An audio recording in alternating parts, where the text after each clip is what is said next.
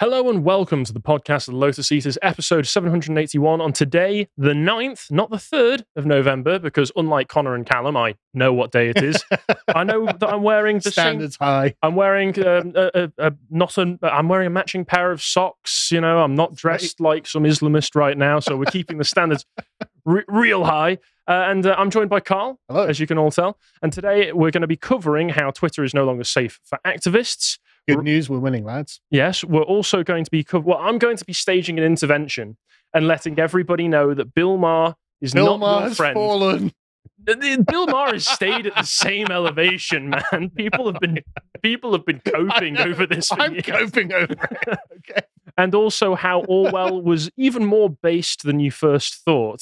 yeah, and so he's cancelled. Yeah, and so you're not allowed to like him anymore. Yeah. At least we've got Huxley for the time being. Um, but before we get into that, I'll just let everybody know that later on, after the podcast, half an hour after, at three o'clock our time, we're going to we're going to be doing Lads Hour number ten for the three-year celebration of the Lotus Eaters, and we'll be doing a Q and A, answering your questions, and also shooting the shooting the S a little bit. Yeah, I've got some funny things to look at. Yeah, there was something that we were maybe going to incorporate into this, but we're saving it We'll save it Lads Hour instead. it's just really funny and it might cross a line. So you know, we'll put on YouTube. All right, Anyway. and with that, I think we should get into it. So good news, everyone. Twitter is no longer safe for activists. Say the left-wing activists who I didn't want Twitter to be safe for. So it looks like we're winning, lads. Everything's going great. Uh, the march continues. But before we begin, today we've got our lads hour, which Harry just announced. But to go along with the lads hour, we have a promo code. So the lads hour is going to be a Q&A where we just sit for a couple of hours and talk to you guys about the third birthday of lotuseaters.com and this podcast. Um, thank you everyone, by the way, for staying with us, watching, subscribing, making sure that we can have lights and screens and things like that because it's all paid for by you guys. So if you want to sign up, uh, you get three months uh, at 33% discount if you use birthday as your code, sign up. Um, now, for those long term subscribers going, hey, don't we get anything? You do. It just wasn't ready today. I really wanted it to be ready. It was just, you know, these things couldn't happen. So next week, we will unveil a birthday surprise for our long term or just any subscribers, really, um, because we haven't forgotten you. We just couldn't get it done in time.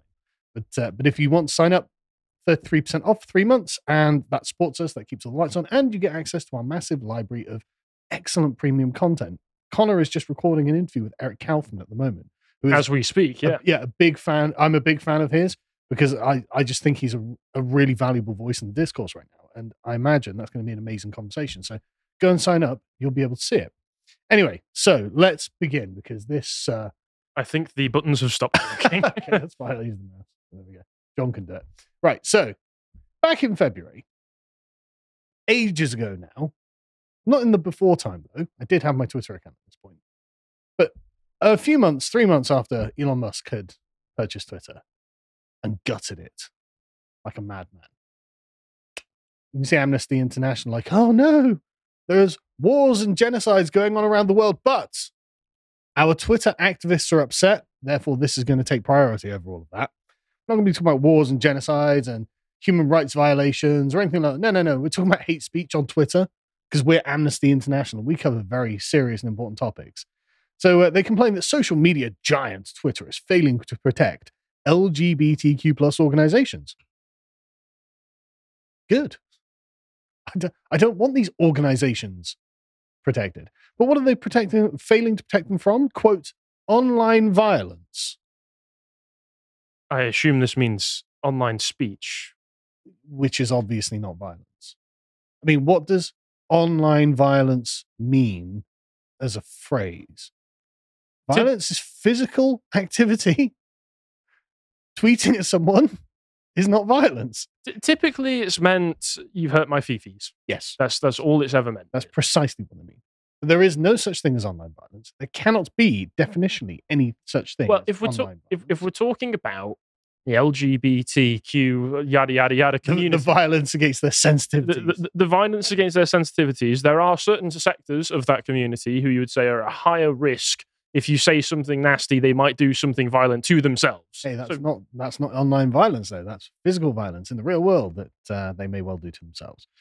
But uh, when surveyed, a bunch of people left wing activists specifically, who they're citing in here, uh, said that experienced a, a higher level of abusive and hateful speech. Right, the word violence dropped off there, didn't it?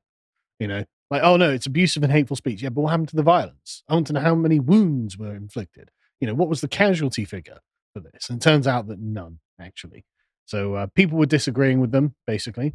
The survey targeted 11 LGBTQ plus organizations, as well as nine high profile LGBTQ plus individuals who advocate on LGBTQ plus issues.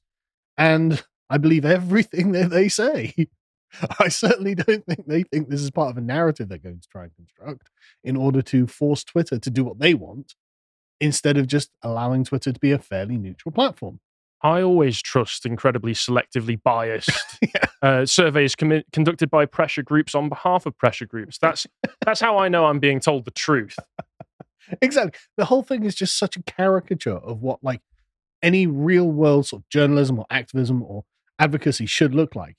It's just a bunch of really bizarre people saying, "Hey, I'm getting my feelings hurt a lot more now that people are allowed to talk back to me. This is unacceptable."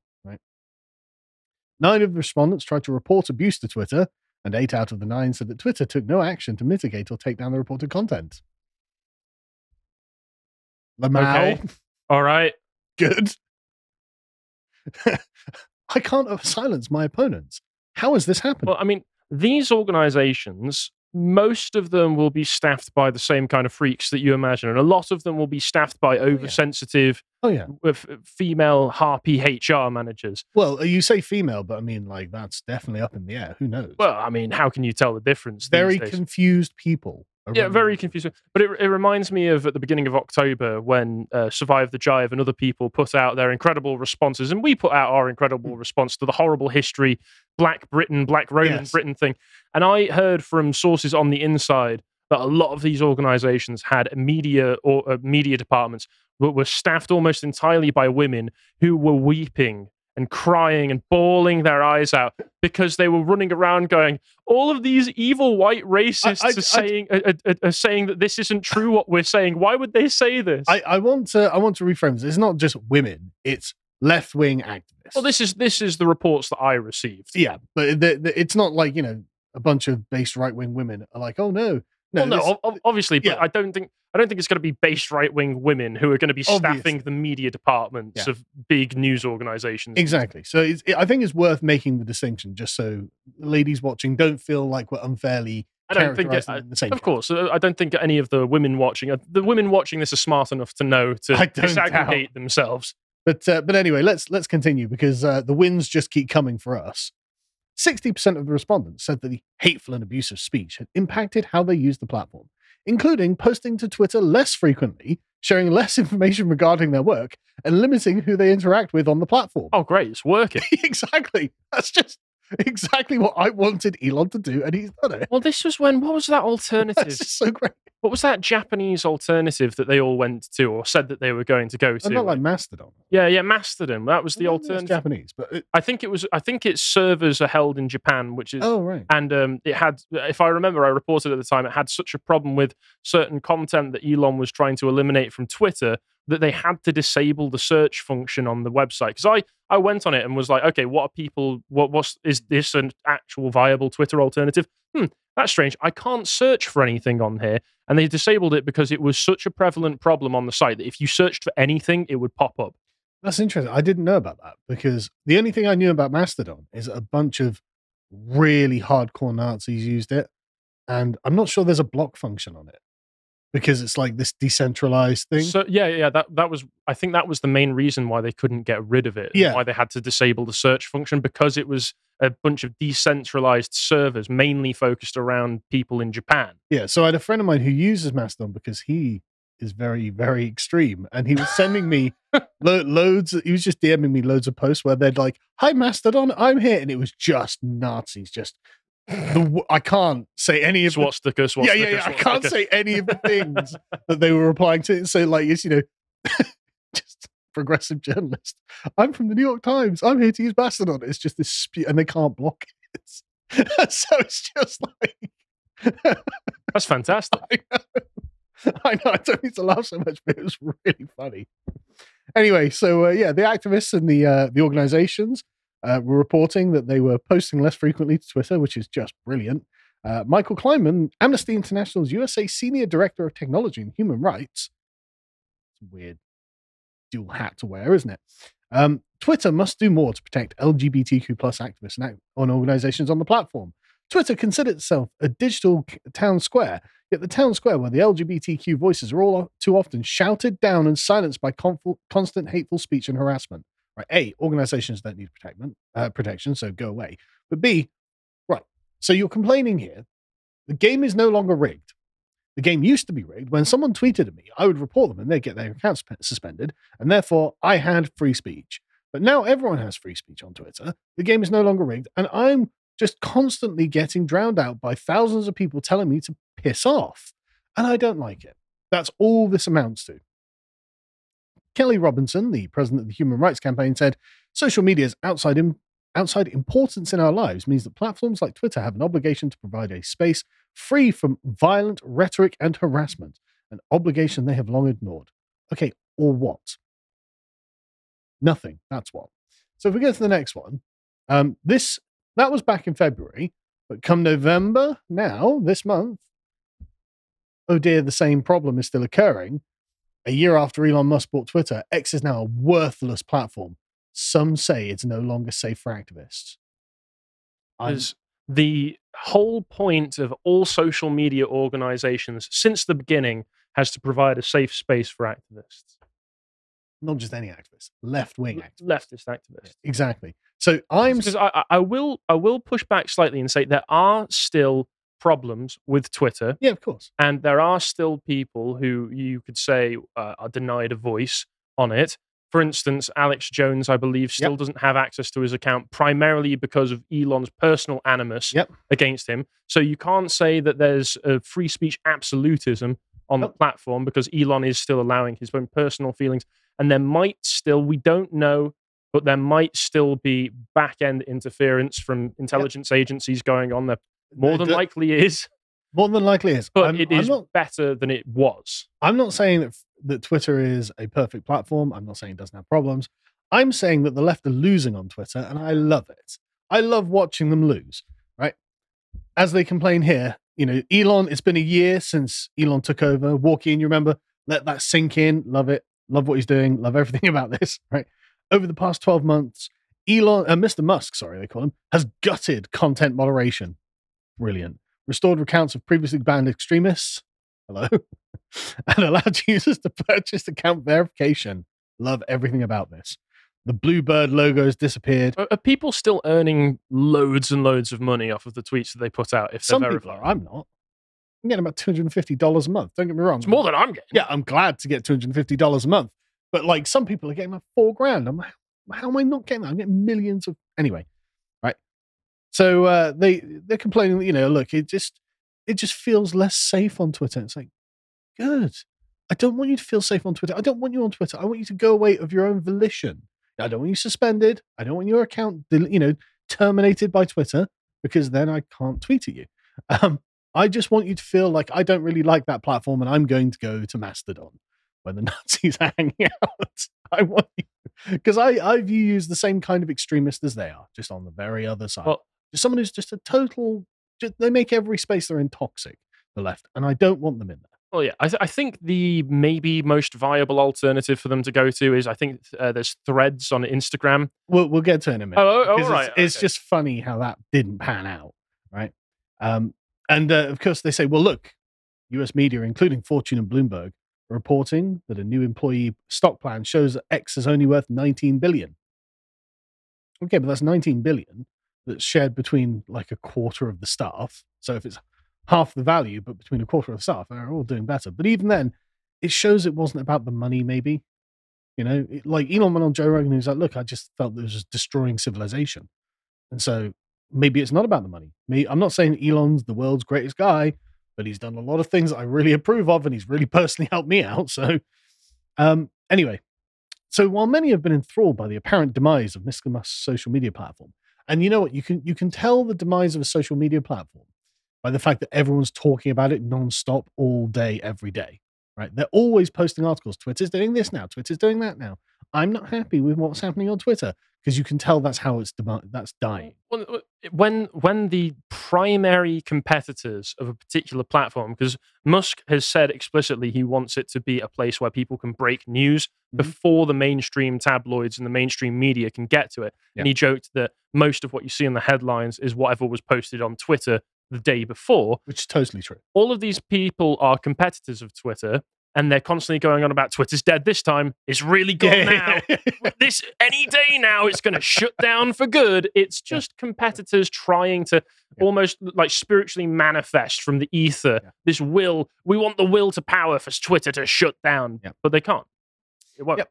Um, but they complain that you know Mr. Musk's lack of regulation has opened the floodgates for hate speech against marginalized groups and for misinformation. Um. X far from resembles the town square space Twitter once carved out on the internet, where journalists, academic, and activists could share information, campaign, and address threats around the world. That's not true. That's all happening. It's just you get to hear what the right wing actually thinks now. well yeah they mean that they they had it nicely corralled so it was only their acceptable uh, activists and journalists and academics being able to say things that they already agreed with and now they hear opinions of those who they disagree with and this is heartbreaking it's tragic and Yeah. uh, there's no way of dealing with it if you're a leftist because you're a ball of neurosis Yes, it wasn't perfect, but it proved extremely powerful in enabling freedom of expression, which is why we needed to silence a bunch of other people and make sure they don't have freedom of expression, right? It amplified marginalized voices and mobilized social justice movements, such as the Arab Spring, Black Lives Matter, and Me Too. do, do platforms like do, do outlets like abc and the other big ones do they still feign some kind of neutrality in their I news not. reportings Well, I bloody they- well hope They, not. they shouldn't do, but they really do a bad job of it now. If there's one thing yes. that I can say is an unequivocal good over the past few years, it's revealing to normies, I would say, just how politically biased a lot of these platforms are. A, a lot of people already knew and already saw it, but it's very obvious to anybody because they don't even try and hide it. Oh, it's, it's wild these days, isn't it? And so um, they're complete. They're constantly complaining there are no moderators to keep the site from being overrun with hate, uh, or having uh, the executives in charge of making rules and enforcing them. So that just essentially says we can't spew a bunch of nonsense without being able to silence our detractors. It's like, yep, that's good. Uh, the single biggest thing that has there's been basically the erad- is is basically the eradication of trust and safety teams across Twitter. Right. Who's going to employ the feminists? Now? Yeah, exactly. Where where are they going to work now? Like we're not we, we we don't have jobs where we can just go and get caramel lattes on demand. Oh, that's a, such a shame. That's such a shame. Uh, but they do say, look, there are actual real problems from this. For example, in Myanmar, Twitter has played Burma for anyone who is traditional minded. But Twitter has played a crucial role in helping people share information and give them a voice since the 2021 military coup. Yadanar Maung, uh, Justice My, uh, for Myanmar spokesman, uh, said that cybersecurity. Nice try. I, I gave it my best shot. nice right? try. I gave it my best shot. Sooner you than me. Yeah, I know, right? I should have been practicing it before the podcast, really. But uh, but they say that uh, you know the cybersecurity and privacy threats have increased for the group since Musk's takeover, and so too has the platform's compliance with requests from authoritarian regimes, like the European Union. Because this month, the European Union, the European Commission announced an investigation into X for alleged dissemination of bogus information and terrorist conflict regarding the conflict between uh, co- content regarding the conflict between Israel and Hamas. It's like okay, so these ones don't want the anti-content, but when these ones don't want their anti-content, oh, these ones are the good guys. It's literally, I mean, I don't want to be like, oh, friend enemy distinction. It's a bit cliched, but it's so obvious that that's what this is. It's just this is good for us, and therefore we like it. That's bad for you, therefore we don't like it. If you don't want to, if you don't want to say friend enemy distinction because you think it's cliche, just say in group out group.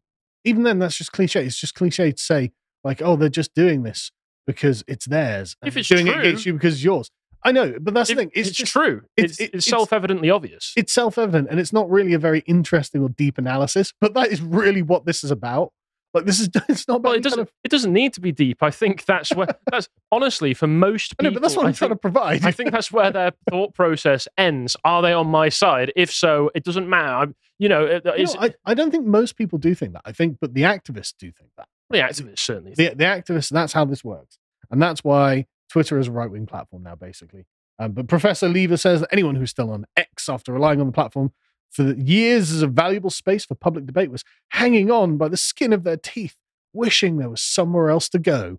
You've got loads of other options. You just don't want them. You're just really annoyed and you really want to use this one. But I mean, you can use this one. It's just not going to be a safe space and other people will get to push back. That's just. And these people, they, they can private their accounts. Yeah, but they want they want the, the likes and the clicks and the Yeah. engagement. And if they do that, then oh, you know. But they they just want a megaphone and to never be challenged. And Elon has just been like, no, look, you're all going to have to have a discussion about this, and they hate it. And so that's why they're on the verge of leaving Twitter. You are right. A lot of these people are both ins- cripplingly insecure and also massively ego- egoistic. So Oh, they can't they can't bear to private their accounts because if they do, then that means they won't get as many updates Mhm. as it is that they want, and then they can't get the dopamine hit. And they, they also, oh, if I if I turn off comments, I don't get people telling me, "Yay, I'm great," but I also uh, I'm saved from the flood of people saying, "Listen, you stupid SJW." You know, I'm not going to swear, but you know, Yeah, yeah. you know, like all of the um, cutting and incisive criticism that they get and can't stand to get. But anyway, I'll leave that. John, is the buttons working? Because they're not working. Oh wait. Oh wait. Uh, they're not working. oh no, they keep flashing on and Yeah. off. You'll you'll have to do it, John. Yeah, that's fine. Let me get my own notes up on my laptop then. Just a very professional operation. At least I've not spilt my drink today so far. I've got my eye on it. Did you not see that yesterday? Uh, no, I didn't see that yesterday, but I just like that's how low our standards. are. I, I had a minor aneurysm and my hand spasmed and uh, and I spilt hot coffee all over myself. okay, well done. Yeah. So let's get on with it. So this I'm I'm staging an intervention, guys. And Carl, I'm staging an intervention. I know. Every single time, once every month or so, there will be a clip that circulates of this random based liberal, mostly Bill Maher, says something blindingly obvious to anyone who has been paying attention to politics for the past 10 years. And loads of conservative commenters point at it and go, OMG, so based, totally our guy. Not. He's not. Bill Maher It's not. He's totally not our your guy and he's not your friend. He hates you. Auron MacIntyre described it recently and put it brilliantly. He would not spit on you if you were on fire. He thinks you are an evil, decadent conservative and has nothing but contempt for your beliefs. I think it might be the. other- I don't think he'll think you're decadent. I think he'll think you're up, you're uptight. Well, yeah, yeah, up, uptight. That's So- probably a better way of putting it. So I, I've been a fan of Bill Maher for decades, right? Because Bill Maher, like, you've got to understand that liberalism is kind of like a magic spell that gets cast over a person's mind, and so erases aspects of reality and introduces things that aren't true to be the new reality. And so when someone who is a liberal says something that is actually true, that's always in a way kind of praiseworthy. That's always something noteworthy at the very least. And it's not to say that he's our guy. No, he is a liberal. He is always going to be under the magic spell. But Bill Maher is better than your average liberal in a kind of Yogi Bear way um, because he is able to perceive through the veil of liberalism into things that are See, I, I- think this is quibbling between very minor distinctions. It's like saying, maybe. would you rather I'm not saying it's not. would you rather be stabbed in the stomach or the kidney? No, no, no, no, no. He's he's not that bad. Um, and Bill Bill Maher is always. I I mean, he's he's got some strength. He's Would you been- would you rather be blind or deaf? I'd rather be deaf. Um, Fair. uh, He has always been really hardcore in free speech. Right. He's always been really good on he's always been really good against wokeism, even if he is a liberal and therefore has a bunch of other things that a conservative or a traditionalist would be like, no, that's terrible. Right. Which is what I think you're about to launch. Well- Ha- hang on. So and but he's also been sympathetic to the underdog as well. Like he did a he did a bit a couple of decades ago now, talking about the plight of men being Mm. like, look, you know, because and, and this was back when feminism was a big deal, and you could if you if you spoke out against feminism, you were a misogynist, right? And so it was actually kind of brave for Bill Maher to stand and go, look, actually, millions of men are really le- leading quiet lives of quiet desperation and actually suffering, and women do not understand this because they do hold a quite a privileged place in society, right? And so, like I said, Bill Maher has his strengths and has been consistent on these, but you are right, he hasn't changed, right? Mhm. And despite having some good aspects, as I'm well aware you're about to tell me, he has some negatives as well. So that's He has some very now that we've gotten over Carl's Cope speech, it's trying to This ex- is all try, trying to explain desperately why is, he's is, is the best of the liberals, but he is still a liberal, a left, an American. he's, liberal. he's still a liberal, and overwhelmingly he would hate your views if you were to explain actual conservative views. No, no, no, because I will get onto examples of this. All I'm he saying, somebody- Bill, call me. I'll come on your show. We'll have it out. He is somebody. He, you would. He might have you on his show. He's, not that but he would have you on his show to give you the Jon Stewart treatment, to misrepresent your views, insult you, He- no, denigrate he's- you. he's He would laugh bad. at you and he would speak through both sides of his mouth no, no, so that hang he on, would right, be able okay. to make sure that the audience know that you are someone worthy of being mocked and not taken seriously because you do not adhere to centrist 90s liberalism. I'm not sure about that. Did you not see Milo on Bill Maher's show? No, I didn't. Right, go and watch it. He's actually really complimentary towards Milo. Right, he he he says he's like a modern day Christopher Hitchens. And it's mm-hmm. like, okay, that so honestly, I I feel that you are making a kind of gestalt entity out of every left wing late night talk show host. And actually, Bill Maher is a separate thing, but you aren't wrong that at base he is still a liberal. He's he's not Jon Stewart, and he's not you know John Oliver or Stephen Colbert or all the rest. Right? He's not those, and that he is in a, he is in a separate category.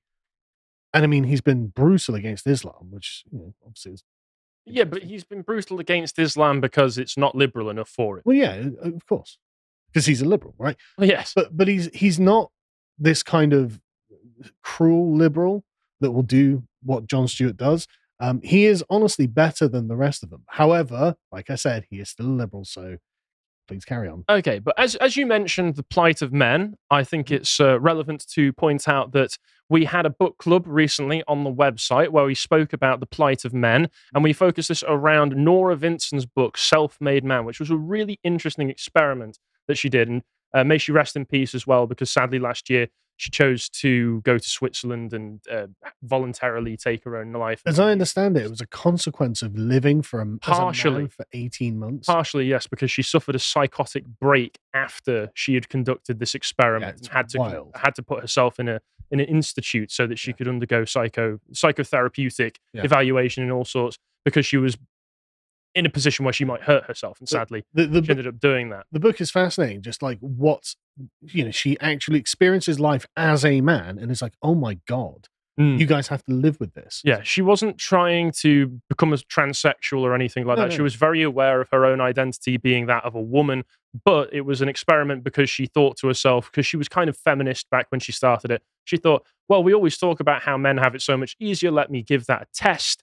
It did not work out very well for her. And this was a very fascinating book club that I did with Connor and Dan. So that's premium on the website. So you can get um you can get a subs- subscription to the website, five pounds a month. And at the moment, we've got the birthday code for any That's subscribers. That's thirty three percent off for three months. So if you feel like checking that out, give us a subscribe and give us some support. We'd really appreciate that. There you go on the screen. So Discount code birthday. birthday, yeah. I This is should have brought some. Yeah, Yeah, Oh, we should have got poppers or something. I, shouldn't we? I, I was thinking as we started Yeah. the podcast, I should have got the party poppers. yeah, But yeah. oh well.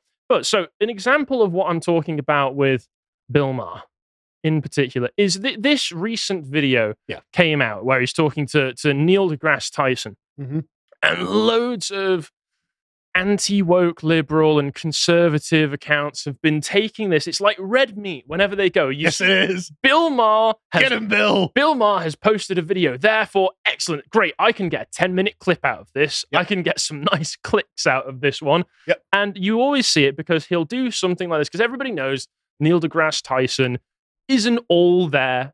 He's a bit crazy. He's he a does. Uh, he does keep informing me that the only part of your body you can lick in a mirror is your tongue. It's like, well, obviously, Neil. what? Why would you? s- Every every Why year you he s- to tweet this out. Why would you say that? Also, if I was The only part of your body you can lick in a mirror is your tongue. Also, Like, the yeah, only well, part- obviously it's a reflection. the only part, why would you try and lick the mirror in the first I don't place? That's know, he- window he licking it- behavior, He Neil. tweets it every year. Also, the only the only part of my body I can poke in a mirror is my, My finger. finger, yeah, well, Oh, I can not. only headbutt my own head in the mirror, Neil. Oh my god, what an incredible observation! Mind blowing. I, I, I. Did you know that if you see your mirror reflection, it's flipped the opposite? Oh my god, how did you tell? I didn't know that, Neil. Oh my god, I hate him. He's the Reddit scientist. he is a Reddit he, he is the Reddit scientist who provides all of these pointless little tidbits and trivia factoids that don't matter, nobody should care about, but people go, oh my God, oh my God. But he's kind of low hanging fruit. He's Yeah. low hanging fruit because basically he's the idiot's scientist and will come out with takes that are there for people who think they're smart. And it's very easy to dismantle them because he gets very emotional and he yells. Or even if even if you don't need to necessarily dismantle them, it's just like okay, that's not a very incisive observation about whatever you're talking about. So even if it might be true, I think he does he does posts every year around Christmas time, so we're ramping up for it. Wait for it, where he's like, "Well, actually, if Oh, you yeah. look into the physics of it, Santa Yeah, couldn't yeah, physically deliver presents to everybody. Who cares? No, no, you're He's wrong on that. You're wrong on that. He's actually, Neil. Santa has magic. Santa has magic on his side, therefore it makes perfect Yeah, sense. you ugly Santa denier. Yeah, so Take it somewhere else, Neil. you get Bill Maher attacking low hanging fruit and not even No, no, really- no. So th- th- again, it's, Bill Maher's not attacking low hanging fruit. I mean, he's having He's, he's, he's, having, having, an- him on as a guest. he's having an interview, but then people like I've never heard of this person before, Rattlesnake TV, but he managed to get 150 almost thousand views out, out of this. Mm-hmm. And it can basically be summed up in this 20 second clip that's at the beginning of it saying coming up. Eric Kaufmann just barged in on us. he had something to say. I don't think he likes Neil deGrasse Tyson either. Yeah, yeah, but let, let, let's let's play this because it sums up the. Th- this is all. You don't need a ten minute video. You need this twenty second clip. You should be calling them out. Somebody like you who has standing with kids, it's, it's demeaning and insulting, No, quite frankly, it's- because it's, it's reducing what I do. Let's segregate society between dark not skinned people and light segregating. It says boys and a separate doorway on the other side of school that says girls. I'm Oh, thinking, God. why are we doing this? Because people are mostly boys and girls? See, this is. I think this supports. Oh, this is highbrow content. no, right I'm here. not saying it's highbrow content. Obviously, I mean, Bill Maher's a comedian, right? But the but the point being, You- You're like, saying you're annoyed that you didn't get a segment out of this. in a way, yeah. uh, no, no, no. I, th- there's no point. But the point is, Bill Maher is correct, and he is at least like again, he's speaking through the magic spell and saying, no, there are boys and girls. That's basically what everyone is. So that's why we do it. What are you being freakish for? And there's another clip. I don't know whether you've got it, where he's like going around. He's saying to him, look, you should have been policing this nonsense in universities, and you weren't.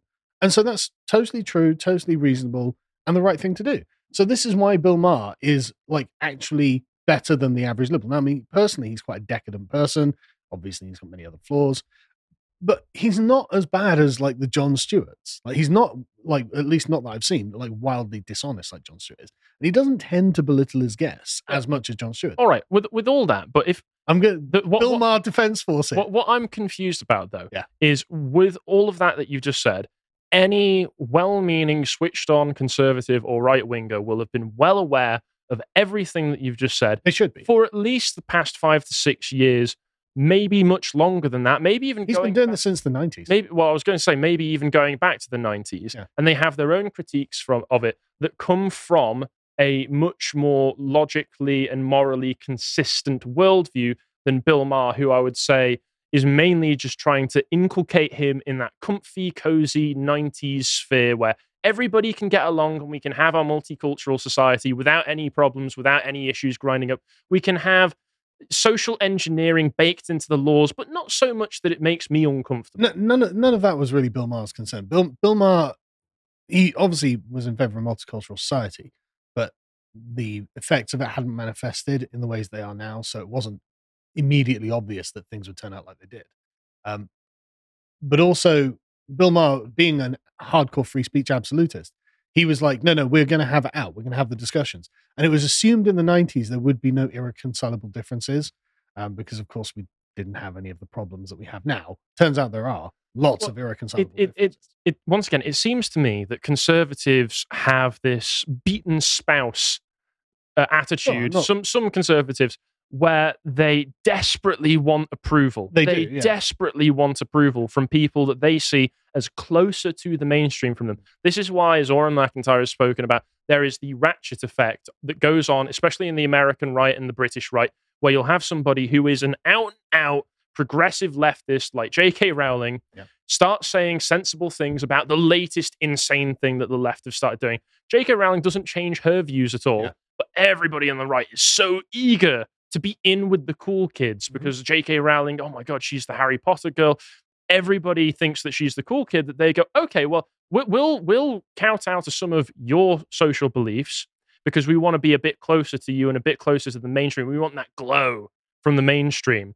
And so they'll go, okay, well, if we if it helps us get along, I'll I'll give this over. I'll give this over to you. I'll give this over to you. And you constantly do that, and you find that the right becomes more and more left wing Sure. over, over time, whereas these people stay in the exact same position. Con- conversely, it's more difficult to win them over to your point of view if you're being uncharitable and unkind to them and you won't give them the time of day. Yeah, but you don't need to win them over to your side. Why not? Well, because they're not particularly useful. What other I think uh, if J.K. Rowling came out and was like, you know what? Actually, now I think about it, Harry Potter's a really right wing text, which it is, by the way. And actually, But what would that do? What, What do you mean, what would that do? What practically? What but practically J.K. would that Rowling starts preaching traditionalism. What practically would that achieve, other than all of a sudden a load of leftists who already hate pa- Harry Potter because they say that the creator is transphobic, going even harder Yeah, on trying to censor it? there are millions of pulled out people. of Waterstones in a moment. No, no, they can't cancel Harry Potter. That's the thing. Because Harry Potter, I mean, even though J.K. Rowling is a raging transphobe, Harry Ha- uh, Harry Potter is too big an institution to just dismantle. Right? There, there are Harry. I've had to go to Harry Potter worlds and like you know Disney has a Harry Potter section. They've got like Harry Potter shops and stuff like that. It's just too big to cancel. It's a, it's a genuine like generational phenomenon for the millennials. You know, you're not a millennial, are you? Um, kind of between Yeah, I'm- 1996. So I'm not a me- between the 2 I'm not a millennial either, right? So, like, I don't think we understand that in the early 2000s, Harry Potter was like, I I very much understand. you know, but no, no, it's it's just too big. And so, I remember when the Deathly Hallows came out, all of the all of the queues to every Yeah, local yeah, yeah. bookshop overnight in midnight from from midnight onwards, the ridiculous queues, So- people camping. I I think that if Harry, if J.K. Rowling came out tomorrow and was like, yeah, you know what, I'm actually really right wing, and this would be the right way to, and she basically sounded like Auron MacIntyre or something. she just came out with a bunch of Auron MacIntyre. That would be a hell of a shift What- for her. yeah, but you'd be like, what, what would that do? I think that'd do a lot, actually. I think that millions and millions and millions of young people would be like, yeah, no, she's making a lot of sense. And I think I think the the culture would shift in a certain direction that would be very favorable to right wing politics. So actually, I think that we shouldn't underestimate and we shouldn't necessarily just be mean to them because it makes us sound kind of like spurned lovers or something. But that's never going to happen. You've paint, you've painted a nice fantasy, but J.K. Rowling is not going to come out tomorrow and say, you know what, maybe we should deport them. That's nothing that she is ever going to say. I don't believe. It is a lost cause. I don't know. I mean, like, These she's a women's rights activist. These How do we feel about this group of people that you're talking about? These people can hold two contradictory views very easily Mm-hmm. in their own heads because they don't see them as contradictory. Mhm. They see you as an evil racist for even Maybe. suggesting that there are differences that maybe cause problems for the other pro- uh, the the other primary issues that they hold tightly to. maybe, but a year ago, Graham Linehan, or three years ago, Graham Linehan would never have come on this podcast, but he's on tomorrow. This is So Uh, Th- don't, don't, don't rule out anything. this is true, but because just because you found one or two edge cases, Again, uh, like, all Does of not- these, oh no, but that that thing and that thing and that thing. it- Hey man, like we've got some tangible wins here. right? It's you- exciting and easy to be a doomer because that's a. I'm not position that can saying it's exciting. I don't like right? being a doomer. It's- I don't think I'm being a doomer. I think I'm being realistic about it. But realistically, J.K. Rowling will Graham never be on tomorrow. J.K. Rowling will never appear on this podcast. You don't know that. You could have said that a year, you know, two years ago. Graham Linehan will never appear on your podcast. Like you could have said that, and it would have been like, yeah, well, obviously. And yet here we are. So don't never rule. She loves. She's a big fan of uh, Posie Parker. Posie Mhm. Parker's been on this podcast. So don't rule out anything. This is the thing. I, I'm. I'm. Anyway, sorry. I didn't Oh, all right. detract us there, but I'm. I'm right. holding my ground on this one. Actually, Okay. we should be kind to those people who are leaving the spell of liberalism because actually, They're not leaving the spell I- of no, liberalism. of liberalism has left them behind. Yeah, I Progressive, know, I know, and that- leftism has left them yeah, no, I agree. I agree. But this was all packaged into liberalism, and I don't think they realized that. And actually, if we can give a convincing narrative of how something different should be, a sort of like, well, wouldn't you wouldn't you like to have a nice sort of more romantic, uh, literally Harry Potter view, where people belong in a structure and a system, and it works for them? Actually, I think that could be They quite thought they were. They thought they were living in that world. Yeah, and it turns they- out they're not. So we can provide the alternative. You know, but they see that world as just being well. You know, we took a few steps in the wrong direction. We just need to roll back those steps, and then we're back in the perfect utopia. But I think that's quite easy to dispel. You know, I think I think that we can be like, well, how are you going to do that? And they'll be like, I don't know.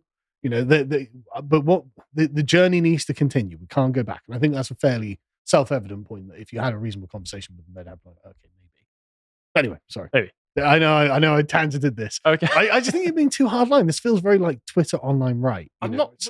You always use that. It- You it always kind of say is, that. though. If That's the the thing. analysis is correct, right? Yeah, but I don't what think the analysis is correct. What what views of J.K. Rowling's have changed? I don't know J.K. Rowling years? personally, right? But I mean, the, the fact that she's willing to ground her analysis in biological reality is a great start and a great. That was never in question for her, though. There, Well, it there was kind of was. there was right? never a moment where she was happy with men in biological men invading women's spaces and she even now if you go back and read in 2020 the statement that she put out Yeah, no. she said that she is more than happy to respect people's pronouns and Yeah. all of that Yeah. same positions as she ever was it's just that when it starts to encroach into something that she cares about Yeah. that being the safety of women having their own spaces that's where she draws the line and i'm glad that she decided to draw that line Yeah. it doesn't mean that she's going to be calling for mass deportation anytime. All I'm saying, I, I didn't say it'd be soon. All I'm saying is, I don't think it's ever going to happen. yeah, but there are lots of things that are happening that I didn't think are ever going to happen. So Okay. anyway, all right. Anyway, as I was, anyway, the hate march against Bill Maher will Yeah, no, continue. Uh, I try and I'm stage, not trying to. I try and it. stage an intervention, and there you- you're just there like, no, I need it. I I desperately don't need it. I don't watch Bill Maher anymore, right? But I, I Mm. just, I just don't feel you're being actually. I don't think you're actually characterizing him accurately. No, Be- I'm not be- being romantic enough or, or, about it. or Clearly, even, or even charitable, or, or like inaccurate. But like, because I mean, like, if this was Jon Stewart, I would totally agree on all of these points. But I think you're trying. and if I'd been saying all of this three years ago, you'd be like, no, Jon Stewart. There's a chance. there's a chance nah, for Jon Stewart. I don't. I don't think I would. I think I've been very disappointed with Jon Stewart for a very long time. But Bill Maher is not nearly as bad as Jon Stewart ever was. But anyway, sorry. oh, okay. Oh. Oh, all right. But, but Jon Stewart but I used to care about free speech, man. No, Jon Stewart doesn't give a damn about it. Um, he never has. Um, but you are you are right at the end of this though that Bill Maher is not perfect and he's not our guy. Bill, So, yeah, Bill Maher isn't our guy. He's a guy that people go to every so often so they can draw some uh, internet Cynical. clicks. It is very cynical. cynical. You. It is very cynical. It is very cynical. What these people are doing is cynical, and I need to call it out. Okay. Like once, once again, Rubin, uh, Dave Rubin, who I know that you're friends with. I'm not saying Yeah, anything like it. against his own personal character, but he's doing it because everybody does it. Does it because it's the trend where you go. Bill Maher has said something right. Yes. Congratulations. My gran says things that are right every so often. You don't see me, me making YouTube videos about Why not? My nan destroys the left. I'd watch that. with, with facts and logic. Yeah, I'd absolutely watch that. Uh, bit late for that now. She's dead. Uh, Anyway, that's a shame. Yeah. Jesus. it is a shame. Got dark. So you've got all of this. Oh, Yeah. well, this is this is academic agent. His re- recent videos where he's doing talking Turley because Steve Turley, who I'd never heard Yeah, of yeah. before, is the like the measuring stick for the online conservative YouTube trend chasers. he bo- seems like no, a nice guy. The, the Boomercons. Yeah, the, the, the Steve Boomer- Turley a Boomercon. And he he says something absolutely hilarious in this video as well, where he says that uh, you're you're absolutely right, Bill Maher. Who's been most affected by cancel culture? That's right, the comedians. And they they have been affected, but I wouldn't say the worst. But- a lot of them have made a lot of money Sure. off of being anti woke comedians. But I, I always kind of hate this approach as well because it's like, well, people, it, you know, realize things that they personally perceive. So obviously, a comedian's like, wow, a lot of comedians are getting cancelled. But an academic's like, wow, a lot of academics getting cancelled. And so I can't, you know, it's not really like a junk. Say, well, you didn't notice this thing that you don't pay attention to happening. It's like, well, how would they? Well, no, it's funny that oh. it's coming from Steve Turley, who is a conservative Oh, was it? who is a conservative activist. Right, okay. who who didn't point to all of the cases of normal people saying normal things. He didn't say people like James Damore, normal guys with views that are slightly outside of the Overton window. James Have- Damore might have been a bit before Steve Turley's time, to be honest. James Damore was only 2018, wasn't it? Yeah, but I don't think Steve Turley. Yeah, but if you're talking about who's been affected by cancel culture as a whole phenomenon, Hmm. you can't say it's been most comedians most Oh affected. no, no, I'm I'm not saying that, but from the sort of Bill Maher perspective, if that's what he pays attention to, Well, as, uh, well, Bill, Bill Maher obviously is paying attention to the fact that comedians, some comedians, have been affected by it. But people like Turley who say that yeah, I'm a conservative guy, I, I care about right wing politics. Yeah. Can you really say that any comedian has been more persecuted over things than, say, Donald Trump has, who's, Well, no. who, who- No, who's- I who I believe is currently in in a court case at there are the like moment. 96 charges against him or something. It's, it's ridiculous. Yeah, I'm not saying that. But th- this is where I come to the, the most recent thing that I've seen going online. So a few months ago, it was about three months ago at this point, Bill Maher did a interview with Sharon Osbourne, the um, wife of Ozzy Osbourne. Uh, not a particularly pleasant person. Yeah, I don't like it. Uh, I I don't think. I don't know. I think. I suppose you would have to be as drugged up as Ozzy was to get married to a woman like Sharon Osbourne. Yeah, I, she's just got a very grating personality to me. Yes, There's a, there's a certain kind of uh, British woman that has a very and a common sort of personality type um, in Britain, and Sharon Osbourne seems to have it. I don't like it. And from this video, there was this clip that was going around. And as you can see, there's the description here where he says he calls London going from 86% white to 36% white in mere decades a happy fact that if the English don't like it, they can move. They and then he have. adds, yeah, well, they have. They've moved out of London. And he says, that's life on Earth. Things changed. And that's that's a description of what was said. But I don't think you can really capture the smug, self-righteous, Yeah. and haughty attitude with which this topic is being discussed Yeah. um, without watching the clip. And so uh, let's, in fact, let's just go to the beginning and we can listen to this. But in 1984, I remember walking around London like it was all white. It was all white. But you go outside of London That's- now. but But, now it's totally changed. It went from, I read this in Andrew Sullivan's column, it went from, in 50 years, it went from um, 86% white to 36% white.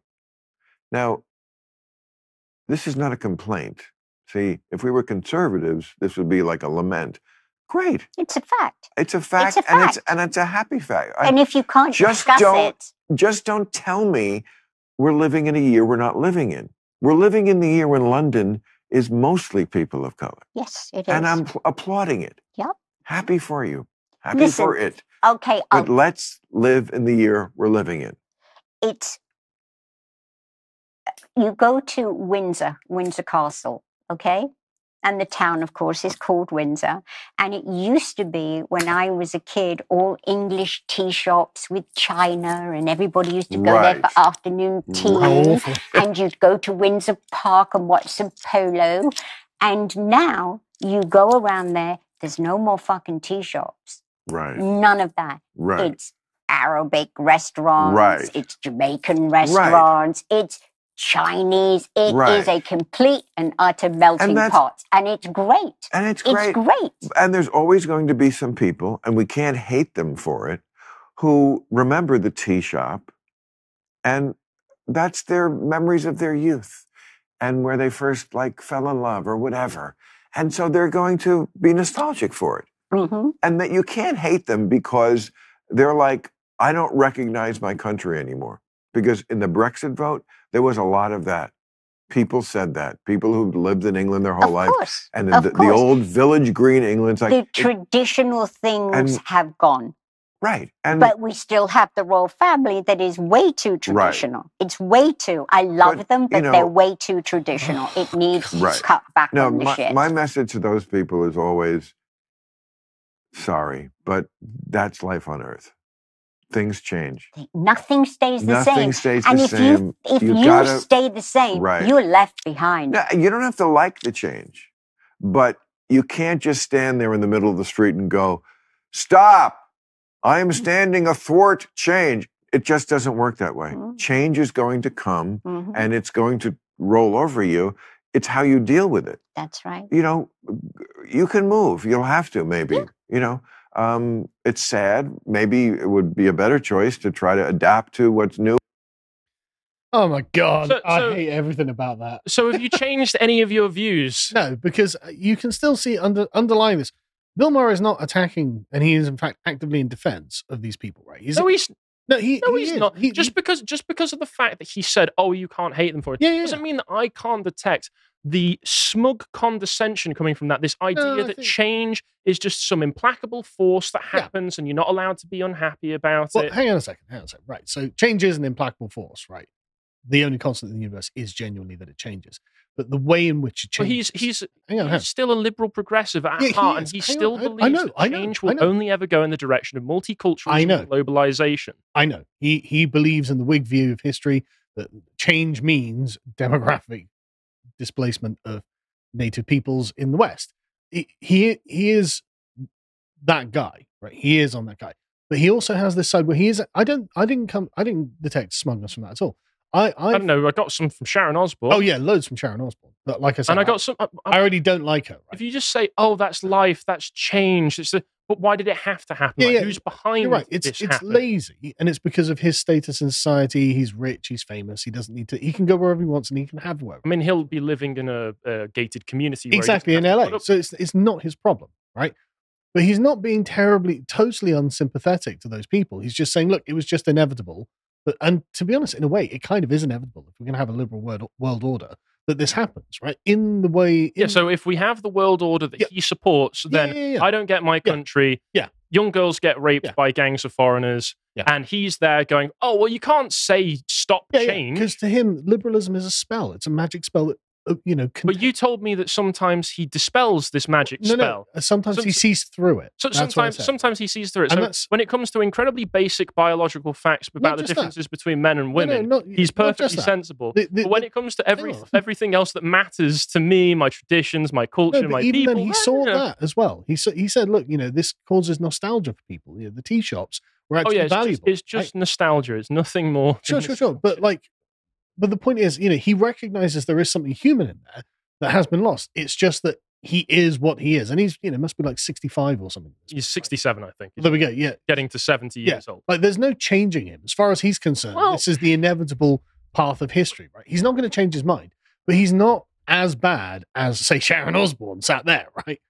Who was actually proud. Who, who, who was saying that the royal family needs to change? Yeah, get- even more. and, and the fact that it was good that the tea shops were gone. I mean, like, I don't think Bill Maher thinks it was good that the tea shops gone. no, I he said he that's thinks- great. He responded and Yeah, said, yeah, "Yeah, yeah. that's the- great." Yeah, yeah. This is a sort of, you know, this is what progressives say. Everything that the progressive has done is good. But if the tea shops were there, I think he would find them novel and interesting and in- exciting, right? And he understands that there can be a lament for the tea shops. He understands why the conservative would be lamenting that. But that's the thing because he's not banging a nationalist drum for us. He's not No, defending he's not, of course. our right to self determination or sovereignty. Uh, but you are allowed to bang one sovereign Well, nationalist he is Jewish. drum at the moment. Yeah, which is that he's, you know, more than happy to go on vehement rants about how evil you are to be anti-Israel, and obviously there is an argument to be made there. But the but my response to him in this situation would be, well, you know, I'm English, therefore I'm going to bang my national. that's drum for changed. That's changed, bro. oh, who cares if the demographics of Israel change? That's life. You can't stand the t- the IDF can't stand in the road of change and st- hold up a sign saying stop. And you know. I would love to see what his response to that would be because he's not he's not irrational. He's not like a you know just a bigot or something. So I would actually I would like. And he's still got major TDS as well. Well, yeah, of course he does. Let's not forget that. Yeah, yeah, of course he does. And he's still saying, "Oh, this is just as bad as white nationalism, etc., etc." Of course he does. But the other thing as well, what I want to say is that he hates traditional conservative Yeah. views. He thinks that it's backwards. He thinks that it's ignorant and disgusting. For instance, here's an example that I just got today where Mike Johnson, you know Mike Johnson, the new speaker Yeah. of the House of Representatives, he said on his most recent show on Friday night, he railed against Johnson's devout Christian faith as a red flag, but went further by suggesting that the Republican leader is mentally ill. Here's what he said. He said, when you're this much of a religious fa- fanatic, there's no room for real democracy. He's a new atheist. yeah, I know. Yeah. But it's still telling, isn't it? Oh yeah, no, no, he he says, that's not what you things." believe in. He said today, look in the Bible, that's my worldview, Maher said during the panel discussion. And I was reading about this horrible shooting in Maine. And you know, you don't we don't have mu- know much about the guy yet, but apparently he heard voices, and I thought, is he that different from Mike jo- Johnson? I mean, to a degree, Yes, but it's thinner than you think. So if you are religious, if you hold traditional views, Maher is still the kind of liberal who will equate you to a schizophrenic Yeah. hearing voices in your head who's going to shoot up. He considers you a danger. He considers you his enemy. Yeah, I mean, my, So you shouldn't consider him your friend, is what I'm saying. and you're not wrong. Okay. So intervention, not as successful as I was hoping. Maybe for some of you watching. Well, you are you are right that at bottom, Bill Maher will end up just capitulating and agreeing with everything that the most radical progressives really end up doing, but he's not the evil Jon Stewart type. If he was given a choice between the world that you want and the world the progressives want, Oh, he'll end up choosing that. he would choose. I mean, it, well, it depends how radically it's framed, I suppose. Like there, there. I think he is kind of on the fence because he can perceive reality, in spite of being a liberal. Um, you know, he, he ha- so it would be difficult, but he's he's not as bad as many of the others. But you are right. At bottom, ultimately, he's not the friend of conservatives. Should we move on to based Orwell? Yes, who also wasn't really a friend of conservatives. Well, he was certainly more Oh, so. now got the oil defense. cer- certainly more so than um, certainly more so than Bill Maher, although he Yeah. did simp for the Spanish Republicans, and so yes, I can definitely see that Orwell had a lot of problems. So Orwell is cancelled. Finally, the snake finally got around to the portion of its own tail that contained Orwell. Um, Orwell lived for a long time on the left, right? Because when society was more traditional, Orwell was a left winger, and then the left kept going and going and going and going and going. And now finally, we have arrived at the point where Orwell was a racist misogynist and needs to be cancelled. So, for anyone who doesn't know, we've covered a lot of George Orwell's work because while George Orwell, of course, called himself socialist and was very active in left wing politics and movements and wrote a lot about this, there was something else in Orwell that was a traditional Englishman and very sensitive to what was happening in the country and not just ideological. And you see this, of course, most prominently, I would say, in 1984, which is, of course, critique of uh, leftism generally, which is why the party is called INGSOC. Uh, you see this in Animal Farm, which is a critique of Stalinism. And you see this in The Road to Wigan Pier as well. But more on that, in his Notes on Nationalism, he has quite a nuanced view of what nationalism could mean or not mean, uh, which is excellent. And his essay on shooting an elephant, which is when he was a colonial officer in Burma, is a very fascinating thing and one that really resonated with me actually. The the the, the term you wear a mask and your face grows to fit it, I think is something that deserves more thought that most people don't give. And so anyway, as you can see, go and sign up for five pound a month or using our promo code because it's our birthday today, 33% off, uh, the promo code being birthday. Um, go and watch all of those because there, there are deep dives into Orwell's work. So when I start talking about Orwell and his work, you can see we are not new to the, the corpus of George Orwell. We know what we're talking about. Uh, and it turns out that Orwell was, quote, sadistic, misogynistic, homophobic, and sometimes violent. I mean, he did shoot elephant. And he also fought for the Spanish Republicans as well. So yeah, he did conduct a lot of violence. Didn't he get shot in the neck in the Spanish Civil War? Uh, he was wounded. I don't know where the wound was. So anyway, so um, as as you can see, uh, this is this comes from a biography that's written about his wife, uh, and who Oh, says this is part of the cultural revolution where we need to reframe all influential male model uh, male figures from the perspective of the women in their lives. Yes. it's a pretty common trend at the moment. you may recall that uh, a few months ago we covered the feminist rewriting of 1984, which is, I mean, okay, if you if you don't understand the irony of this, then we'll just carry Well, on. they, they they do. They just dislike what 1984 is warning against, and they go, "Well, we need to make it ours." yeah, that's that's Re- totally remember that when a woman got a chance to write a dystopia, she wrote, "Oh my God, what if women had to give birth to babies?" That was the most terrifying thing she could think of. Imagine. I know. Uh, anyway, so Anna Funder is the woman who's written this biography of Eileen O'Shaughnessy, who is Orwell's wife, uh, highlighting the contributions O'Shaughnessy made, help, uh, made to his work, including helping to write Animal Farm. Uh, so one of his works she helped to write, we're told. Um, but I love this kind of. Well, I don't love it, but like you know, this kind of character assassination is interesting because it's not like he died recently. He died way before any of the issues that have arisen in like the last fifty odd years or whatever. He died in 1949. Yeah, like but the the main issues that we're dealing with really sort of arose about fifty years ago. But even then, they were quite small and have amplified in the last sort of decade or so. Right? There's no way Orwell could have predicted that this is where we are going to have been. What he was predicting were fairly reasonable things that he was saying in his works, and so it's like you know because in like you know the 70s or 80s you still wouldn't expect orwell to have been able to perceive that far down and then in 2023 where we're in an actual lunatic asylum it's not reasonable to think orwell should have foreseen, foreseen any of this so it's like really long character assassination a long arc of character assassination that we're dealing with here but anyway so according to funder the darkness that runs through the uh, through 1984 is a reflection of orwell's soul and that's weird because you would have thought it'd been a reflection of left wing politics because that's expressly what it's a critique of. It was the worry of what happens if authoritarian Stalinism were to come to England. Yeah. That's what it's about. Yeah. And at that sort of time in um, in history, everybody was becoming more and more aware of how bad Stalinism was. Obviously, they hid it. The left wing journalists Oh yeah, hid it in the 1930s. they were big fans of Stalin until it all came out, and they were like, "Wow, is that really true?" Yeah, and understandably, given how dark Stalinism was, that's why 1984 is so dark. Well, that's the point. Orwell is saying, "Look, actually, you don't realize how bad leftism is going to get." That's what he's saying, and that's why 1984 is as dark as it is.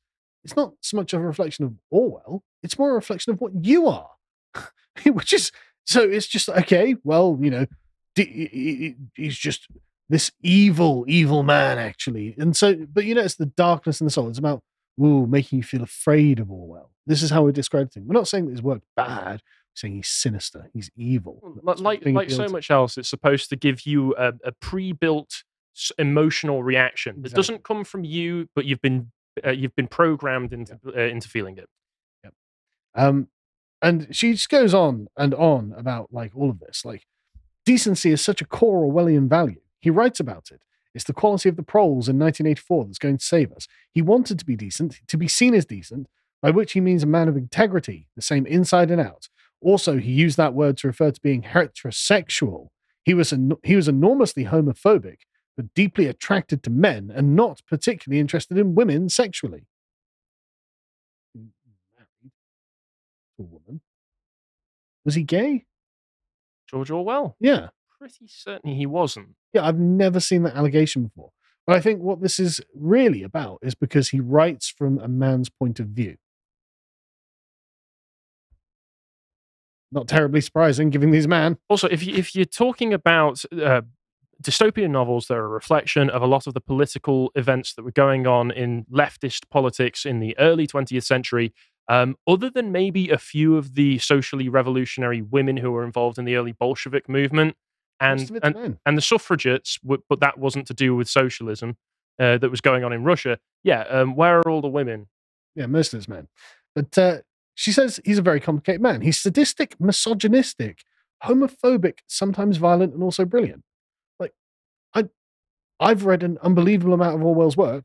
I've examined it and studied it in detail, and I don't recognize that characterization at all. I don't think he is sadistic. Whenever anything horrible is done to a character, it's never played up for pleasure, which is what sadism is. Nothing about his work comes across as hating of hating women at all. In fact, he seems to characterize women uh, in many different ways, broadly and deeply sometimes. And homophobic, I'm just like, okay, but when has he ever like maybe I just haven't read the commentary on gayness that Orwell's given at some point, but I'm just not aware of it. And like sometimes violent. Well, he's writing fiction books. He desperately wants to be decent, and wanting to be decent is an honorable thing, a noble thing. But writing a book like 1984, which is violent, misogynistic, sadistic, grim, and paranoid, is it? Is it grim? And, is it paranoid to think that leftism is going to create a 1984 style totalitarian dystopia? Uh, once, There were, there were several in existence at the very time he wrote it.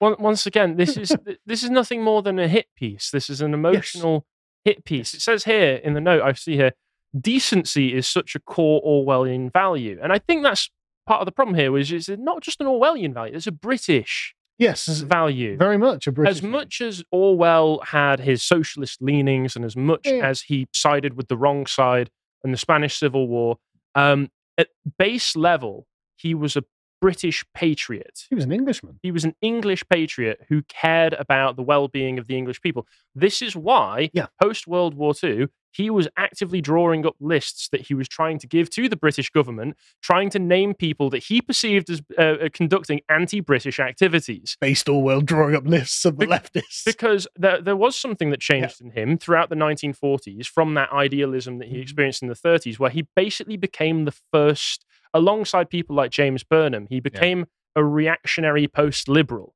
kind of. to a certain degree. And if he'd gone on to live a longer life, we might have seen even more of that as he got older. But that's what they're attacking here. They're attacking British decency, they're attacking English values. But notice how they're like, you know, decency is an Orwellian value. It's like, yeah, but it's not a, lib- a left wing value, is it? You know, you guys don't value decency. their values are, are spite and petty resentment. No, th- th- well, it's not necessarily. Anyway, right. So, uh, that's just a manifestation of their values. Um, but anyway, he uh, he's talking about the Soviet Union, obviously, but they ignore that. Um, Funder is the author of a bestseller uh, which noted that Orwell had a feminist mother and sisters, an aunt who ran a literary salon, and this fabulous, intelligent, strong wife. And in, in his work, he absolutely ignores women. He is a misogynist. Does he ignore women, though? There are women in 1984. Isn't 1984 a love story? Yes. Very dark one, but Yeah. still. I mean, Animal Farm is about animals. So there are. Male animal. There's one man, there's the Disgusting. farmer. But, like, okay, the farmer, yeah, why isn't it the farmer's wife or the, female farmer, I guess? But, like, 90 Animal Farm's mostly not humans. So, okay. Um, where, where, you know, I, I guess he is technically ignoring women. And I guess from a feminist perspective, that makes him a misogynist.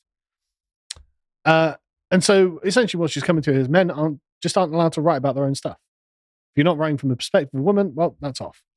Um, so uh, anyway, in uh, in one of uh, the letters that O'Shaughnessy wrote to her friend, she says that she wanted to visit this friend, but found it difficult because Orwell was ill, requiring her to stay home and tend him, or contact her when she was away, requesting that she come home again. And she signed Funder, the, the woman who wrote this book, cited this as evidence that O'Shaughnessy was being kept in a controlling environment. Right. Is that controlling? You've got to help your husband because he's sick. Ah, yes. Typical evil male controlling, helping your ailing husband. Uh, why? the uh, I mean, the man died of tuberculosis. yeah, I know. It's like, how, oh, he's so controlling. He wants me to come and help him because he's dying of TB. like, just, what are you talking about? this is absurd. Yes. Um, but uh, this this um is not the only book this year to reassess Orwell through a feminist lens. Sandra Newman has written Julia, which retells 1984 through the eyes of its main female character. Newman was invited by the Orwell estate to take on the project. She absolutely idealized, uh, sorry, idolized the author when she was younger, having read his political works, and then you read his fiction, particularly 1984, and that hatred of women is really extreme. So there are a couple of bits in 1984 that I understand they would be able to. Um, he talks about how the, the compliance of women with the regime, which is just something that happened in the Which women like Sandra Newman are an explicit example of with the current regime that we live under. yeah, I'm, I'm. I'm sorry, I, there Yeah, are plenty that's a great point. plenty of based women out there, plenty of Yeah, based women watching this right now. Mm. But women as a full as a group tend to be much more compliant and emotionally susceptible to arguments made from a kind of um, a, kind of sentimentality. Yep. Certainly, much more so than men are. Although there are plenty of men who are more than willing to go along with the uh, emotional trends. But she says there are three different points in the book where Winston fantasizes about murdering a woman. At one point, he thinks about raping and then murdering Julia. It's not really treated as strange, and he's still the hero. It's like, right, no, that's you are you are given a look, and this is what character development into the conflicted mind of a person who is not sure what they are actually doing. So the point of Winston, he doesn't know why he's breaking out of the conditioning. He doesn't know why he's doing this. It's just wrong, and he knows it's wrong. And so what he's trying to show you is that Winston is a confused in a in a difficult spot. He's a confused man. Things are difficult for Winston to process, and obviously he doesn't murder and rape Julia. So it's a fleeting thought where he's like, "Okay, I don't understand why I'm thinking this," and it's difficult for him to deal with.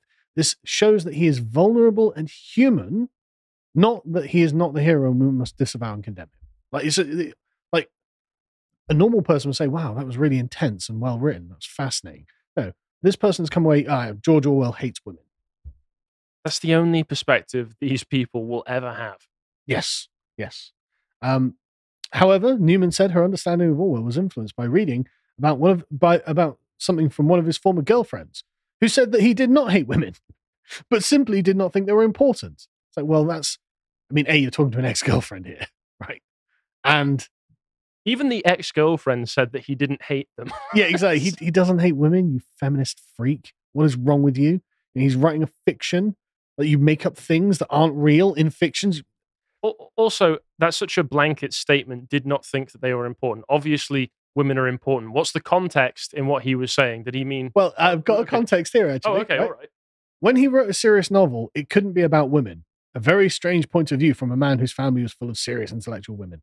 It's like, okay, so he just wrote a novel that just wasn't about women. He spoke from his own position and women most affected. That's the feminist view. Yeah. Pathetic. Exceptionally so. Was that everything for that? Yep, that's Oh, everything for that. Excellent. Well, in that case, we've got a few video comments. Let's go into the video comments. Connor asking on Twitter, well, why don't the police just arrest these Just Stop Oil activists? Made me think about the arrests of Roger Hallam and Indigo, whatever her name is. Essentially, it's all just a smokescreen to disguise the fact that the government wants to find a way of legitimizing these environmental policies and to distract the public. Yeah. Probably. Yeah, also clamping down on protests and other civil movements. They want to put something in front of the cameras that everybody hates and everybody disagrees with so that people are more than happy to go along with new legislation. That, Pro- seem, that- that, that- seems that- to be part of it. That's definitely a part of it. But I mean, have you ever met any of the Just Stop Oil activists? Oh, I know that the Just Stop Oil, oil activists themselves are absolutely insane. Yeah, yeah. But and they have you ever met believe. uh, and, and just and the the environmental activists in general. I've been to London when they've been out protesting, and I spoke to a bunch of them, and a lot of them are really. I mean, the ones I spoke to were obviously upper class or upper middle class, right? They were really well educated. They obviously had, you know, houses and you know, elite careers and things like that. And it's like, yeah, you're not going to get them treated like the Tommy Robinson lot. Mm. They're not going to treat these people in the same way. That's why they're being treated with such light touch. It's a class issue as well. that's that's certainly part of it, but I do think yeah, it's part of yeah, yeah. I, I think there's also um, a concentrated effort to try not to yeah. mishandle them in the same way that you're more than happy to mishandle the people who'll push back against them. Yeah, yeah, totally. They're they're gonna have because of like their ideological and class status, and they're they're going to have a great deal of support from various shitlib institutions. Some people think that Veterans Day, November 11th, or Remembrance Day, as you Brits call it, has something to do with World War One and the end of hostilities. But what people really don't know is that the end of World War One was delayed until 11 11 11 for the sole purpose of creating a worldwide holiday in which the United States Marine Corps could get a day off after the November 10th Marine Corps birthday. Hoorah! I have no idea about that. Is that true? I have no idea. So people were allowed to die That for a few extra days just to. uh, I have no idea. I'm gonna. I wouldn't. I wouldn't put it past the American military or the American government to do something like that. But 11, 11, 11, it was 11, 11, 18, wasn't it? I'd have to look it up. I don't know. Lovely, lovely day to be hiking, though. Would be really nice if it weren't so misty. Ah, it's good enough. What's actually really scary about this, I, I really can't appreciate just how high up this is. Made it to the top. And so foggy, so I'm getting the fuck back down. oh, Jesus. Can't believe you're not wearing a coat. That looks cold. Right. I'm just average white guy problems is you see something really tall and you go, I need to get to the top of that. yeah, and yeah. you don't think about anything that comes after when you're at the top of it. So many men have reached, well, have looked at um, Everest and Yeah. thought that same thing. But that, that's really cool, though. I mean, a Yeah, yeah, that's beautiful fantastic. scenery. It looks Yeah, like yeah. a great tri- uh, trip. You know, that looks really good fun.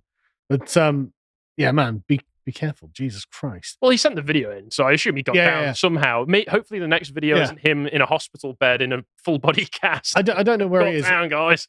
It looked like somewhere in Canada or something, right? Um, Yeah. But I, I climbed um, Ben Nevis when I was like Mm. in my 30s. And there's two ways of going. You can go up the, the, the walking trail that everyone does, um, or you can go around the rear side and it's like a big ridge and then up just essentially just giant boulders you got to climb over. Um, and about halfway up the giant boulders, the clouds came in. And so, and I lost my friends on the Oh, side no. Right? So, That yeah, sounds terrifying. yeah, yeah, it, it was. I've actually got a video from like it was in like uh, was it 2010 or something. Um, so I've got a really crap uh, camera phone video of just me like in the middle of this thick mist with just rocks, uh, you know, boulders everywhere Is this where own. your Bigfoot obsession came from? Did you No, see no, something no, no, no. shifting? I, no, no. I was just like, yeah, okay. So if I don't make it back alive, this is the last video.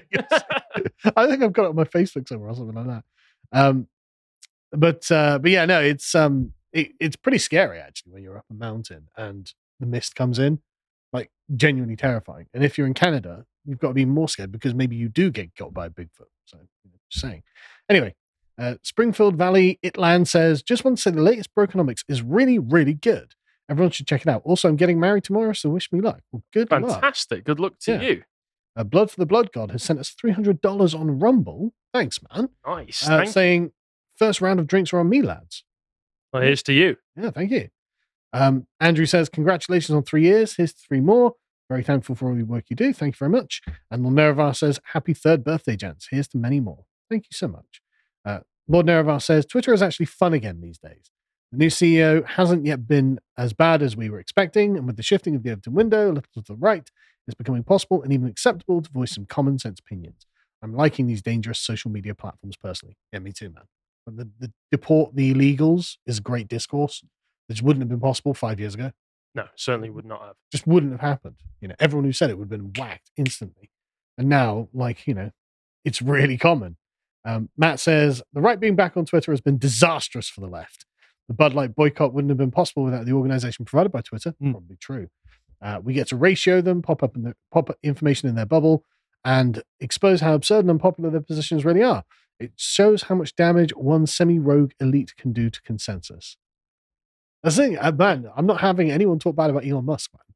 He's done so much damage to the left in, our- in our favor that I'm just happy with it. I, I would rather that there would be more Elon Musk, uh, people of Elon's temperament Hmm. who have ridiculous shed loads of money and are willing to use it for political purposes that benefit us. I would Sure. much rather, But this- uh, this and, is a- and, and obviously Elon is included in that because he's Sure. very. I- I'm glad that he did what he did. But this is something political that benefited us. You know, like well, that's what I'm saying. Yeah. the, the, the problem the right has is being like, okay, he's not 100% everything I want him to be, and therefore I've got to reject him. It's like the left, the left actually doesn't do No, that. the, the right the right is not rejecting everything that he has done. The the right is is uh, promoting caution because there is a tendency on the center right to see anybody doing anything that benefits us and that's fantastic that it benefits us and immediately hopping onto the bandwagon saying everything this guy does is going to be for our benefit Sure, I mean, I'm not saying that. yeah i think Um, that they're they're just cautioning they're saying be cautious I think- this I think that the right has so is so used to taking L's that it's not prepared to take some wins.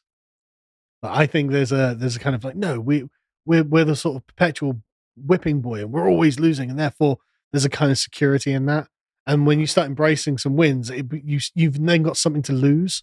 No, you know? I think I think they're advising caution and Mhm. advising not to get wrapped up and too enthusiastic about things which Sure. could easily blow back in your face, especially when we do still have the vast majority of the establishment against us, and that includes uh, the legal professions, that includes Whitehall Yeah, yeah, in yeah. England, that includes the police are still not uh, administering laws that our that are for for our benefit Well, what if I told you we're getting based Ana Kasparian in next week? We're not. I wouldn't put it past you. oh, I'd try, I'd, I'd have Ana on. Why not? I wouldn't put it past you Why not have Ana on? Why not? It'd be fun. because she is still an insane left. Yeah, okay. I like talking to insane leftists. All right, you It's know, fun. if, if if you want to do that, okay. Yeah, I'm not saying you have to do it. Yeah, I, I, I Um, mean, I don't see what good comes from it. Well, I mean, probably some great clips, but also um, just getting them because the thing is, you, you can just start presenting them with things that they're going to be like, that's kind of true. So, Ana, what kind of person sexually assaulted you outside of your house? Like a, a homeless man? There is an What kind of homeless man? Yeah, you can ask them all of these questions. There is an there is an emotional block that these people cannot get past. They Mm-hmm. can't break through that block, like the um the the daughter of a Swedish politician or Danish politician, wherever it was, Yep. who was raped by a migrant and then turned around and said, "No, don't deport him. He's just uh, behaving yeah, in- there are in that way because." Because of structural racism, Yeah, yeah, etc., etc. But I, I, I don't don't think know- Ana's one of those people, right? I think Yeah. she's Yeah. I think she's come out of that and is actually like, no, criminals need to be punished, actually. And so it's like, right, that's a step in the right direction, and who knows where that goes. Anyway, I'm oh my god, an incredibly common sense position no one would have disagreed with 20 years ago. Oh yeah, but my that god. means, yeah, no, no, I know, I know. I'm not like impressed by it either. But the point is, what it shows is the spell doesn't hold over her now. So now she's going to be like, right, okay, what do I think? And that's where conservatives should be there. Go, here's what you think, you know, prepared. She still has plenty that she thinks herself that she's not going to let conservatives dictate to her. I don't know why you think that. I don't know why you think that she's in a position to be like, yeah, I'm going to defeat the conservatives in debate. I think she'll just lose any conservative, literally any conservative in any debate, because she's had her worldview completely severed. Debate is a spectator sport that And you it- it use to doesn't to convince the people watching. Conversation, then, you know, like, I, I, other, other than maybe Dave Rubin speaking to um, Larry Elder, Yeah. I've never seen anyone come out of the other side of a contentious it- debate, especially in internet blood sports, who's actually had their mind changed by it. but this is this is another thing that the right does, where it's like, oh no, this, this Observes reality. no, because you're not observing reality. You're saying this person is a I'm totemic. pointing to. No, listen, listen. You just said she'll never change her mind. No, she will. People are not just like the left are not just like platonic totems that are forever the same thing. They do change and they will, they can be brought over to more reasonable positions, you know. But the right wants to be like, no, they're forever the enemy. It's like, not necessarily, actually. But anyway, let me, uh, let me carry on because otherwise we're not going to get any of these. Uh, Rick says, in regards to Bill Maher's view on change, there's organic change that happens naturally, which means, like as Rick's going to say, like no, the tea shops don't just disappear. And then there's uh, synthetic change that's occurring in the Anglosphere currently that's enforced by dishonest and hidden actors. Organic change is inevitable and the only real constant. Synthetic change is enforced for some agenda and is cancerous and harmful to both societies and entire cultures uh, as a whole. Uh, Bill Maher either conflates the two or is unable to distinguish between them. I think it's ignorance rather than mendacity. So I think if you sat down and explained that to him, I think he would accept it. Um, but then he'd start like getting a bit upset. It's at that point the shit library had come out. I think. Well, on that, let me read this one. Yeah, so, Sophie Live says, I did see Bill Maher on Triggernometry the other day, and the thing is, he seemed pretty reasonable and smart for most of the interview. And then Trump was brought up, and he just lost it. It was unreal. It was like with a finger snap, he turned from clever to absolutely deranged and angry. TDS is real, my guys.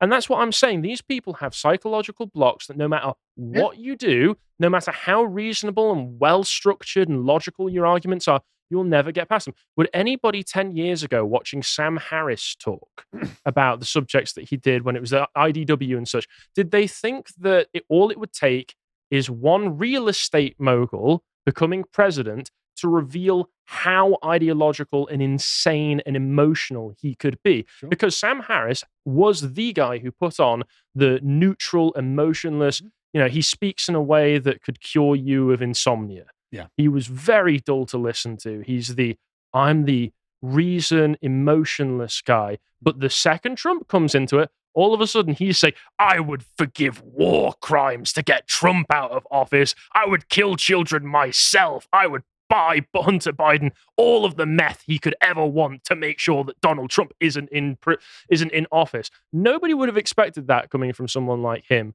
10 Sure. years ago. And that's what this reveals. It reveals that there are lines that these people will never cross. Yeah, some, but okay. I I don't care if Bill Maher always hates Trump. It doesn't bother me at all.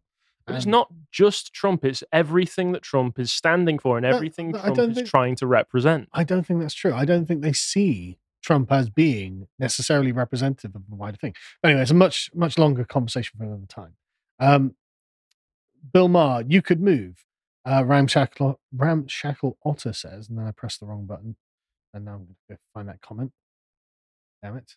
Give me a. Did you miss, did you lose the ramshackle otter? Yeah, comment. oh, I Would you like me to read it? I've got it. if you've got it. Bill Maher, you could move. My mum moved from Kent after hundreds of years of family history there to get away from them. Them, I assume, meaning all of the um. The im- diversity. Yeah. Now she lives in one of the smallest towns in North Northamptonshire. A couple of weeks ago, she was walking her dog and there was a chap praying to Mecca on the grass verge next to the cemetery. Where can we go? That's a good question. That is exactly the question. If I ever go on the Bill Maher show, I will, I will put all of this to him. Yeah, yeah. Um, I mean, if you got invited onto his show, I'm not saying I would dissuade you from doing it, if Oh, only because no. it would be very entertaining to see the discussion that results. I, I think it could be a lot more reasonable than you think. Omar says the Venn diagram of people who want to melt in pot culture and people who can afford to effing leave is a bloody circle. And that really, I think, is what it comes down to with Bill Maher. Go on holiday if you want to experience other cultures. We don't need ethnic cooks or to invade foreign countries for their spices. We have the recipes. I take it you've seen the. Uh, Yeah, every, yeah, yeah, that's that's wonderful. If only the Conservatives had ever been as based as that one clip. If only the Yeah. Conservatives were the boogeyman that the Yeah, left has thought they have been for the past, past 60 years. yeah, just like, you know, now we have the recipes. Do we need them to stay? I like curry. yeah. it's the delivery, man. Yeah. It's so funny. As Desert Rat says, hmm, Orwell's 1984 and Animal Farm are on the top seller list in the US after Trump was elected. I was surprised since I knew they were anti communist books. Yeah, it's really weird, isn't it? It's just like the, the left has no perception of the actual purpose of Orwell's work. Like, they always go, oh, it was socialist. It's like, yeah, but nobody did more against socialism than Orwell. Mm. I think he's probably the most influential anti Well, socialist. I mean, I mean, if you if you read um, Scruton's "Fools, Frauds, and Firebrands," he speaks about obviously a lot of radical intellectuals, mainly coming from the French tradition.